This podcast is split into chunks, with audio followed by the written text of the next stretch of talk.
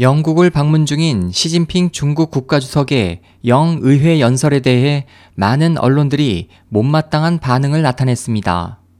영국 일간 텔레그래프에 따르면 이날 오후 시 주석은 영국 국회의사당 웨스트민스터의 로얄 갤러리에서 중국어로 약 11분간 짧게 연설했습니다. 이에 대해 신문은 당시 연설에 앞서 존 버커우 하원 의장이 시 주석을 소개할 때 중국이 가장 불편해하는 인권에 대해 언급했기 때문일 수 있다며 당시 연설 장소를 노벨 평화상 수상자이자 민주주의의 대변인, 인권의 상징으로 불리는 미얀마의 아웅산 수치 여사가 연설한 곳이라고 소개했다고 전했습니다.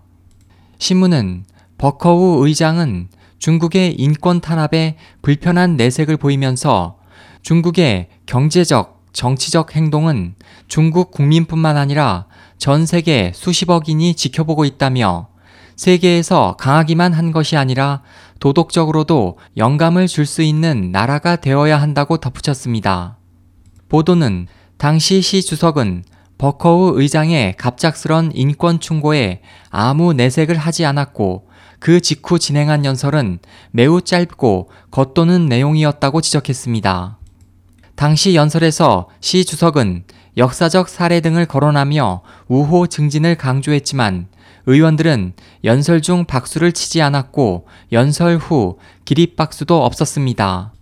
텔레그래프는 연설 내용이 대부분 우호적인 유대 관계, 이해 관계 공유, 상호 영향 등 외교적이고 상투적인 내용이었다고 평가했고 파이낸셜 타임즈는 시 주석의 연설이 너무 단조롭고 간단해서 의미나 깊이가 느껴지지 않았다고 꼬집었습니다. 그 밖에 시 주석의 중국어 연설 중 데이빗 캐머런 영국 총리가 동시 통역기를 착용하지 않은 것에 대해서도 지적이 나왔습니다.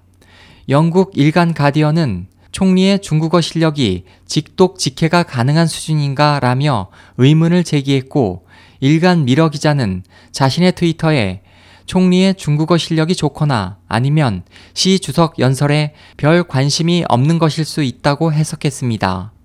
SOH 희망지성 국제방송 홍승일이었습니다.